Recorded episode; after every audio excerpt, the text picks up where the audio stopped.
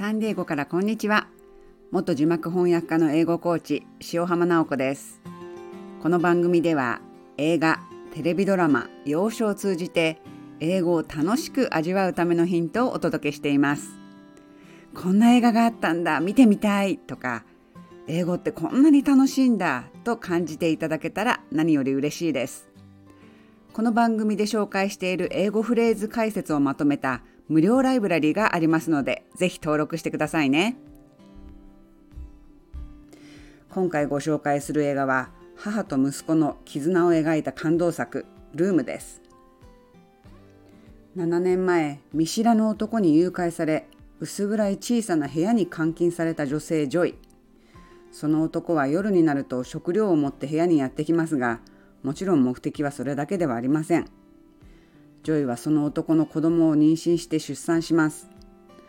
生まれた息子ジャックは5歳になりジョイにとっては息子の存在だけが唯一の生きる希望でした。男の監視と暴力に耐えかねたジョイは人生を取り戻すために逃げ出すことを決意します。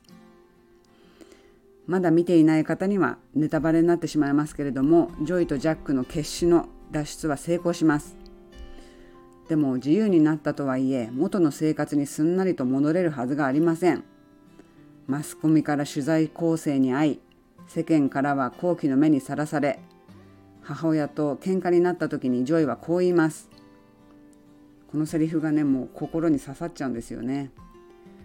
Don't you ever tell me how to look after my son I'm sorry if I'm not nice enough for you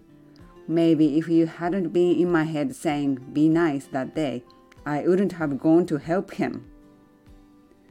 息子をどう育てるか指図するのやめて。ママから見たら私は親切じゃないかもしれない。でもね、あの時、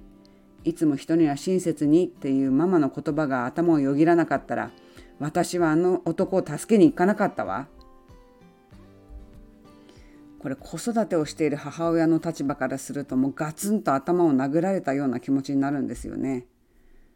ジョイの母親はいつも人には親切に be nice っていうふうに言い聞かせてたんですよね。でもこの be nice っていう考えは世界共通の価値観だと思うんですよ。でもジョイみたいに困ってる人を親切心から助けようとしてそれが故に危険に巻き込まれてしまったっていうことがあるわけです。アメリカでは見知らぬ人でも目があったらちょっと「はい」と言ったりニコッとすることが多いです。エレベーターに乗り合わせた時などは挨拶だけでなく雑談することもあります。でも相手がなんか不穏な危険なオーラを放っていたら絶対に注意が必要です。特に子供を連れている時はエレベーターに乗り込むのをやめたりとかすごく距離を取ったりします。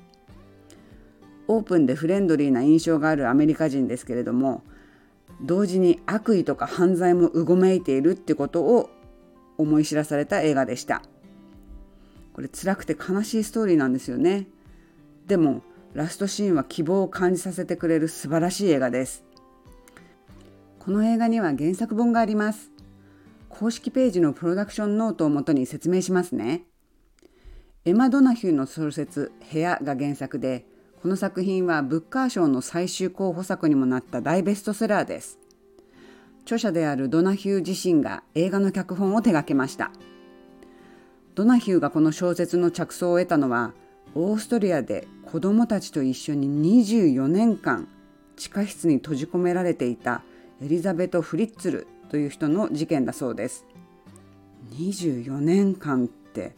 絶句ですよね。でもドナヒューはこの事件のスキャンダラスな面には興味がなくて極限状態での母性とか人間が立ち直る力に惹かれたそうです。映画化のオファーが殺到する中ある日ドナヒューのもとにレニー・アブラハムソン監督から熱い思いがこもった長文の手紙が届きます。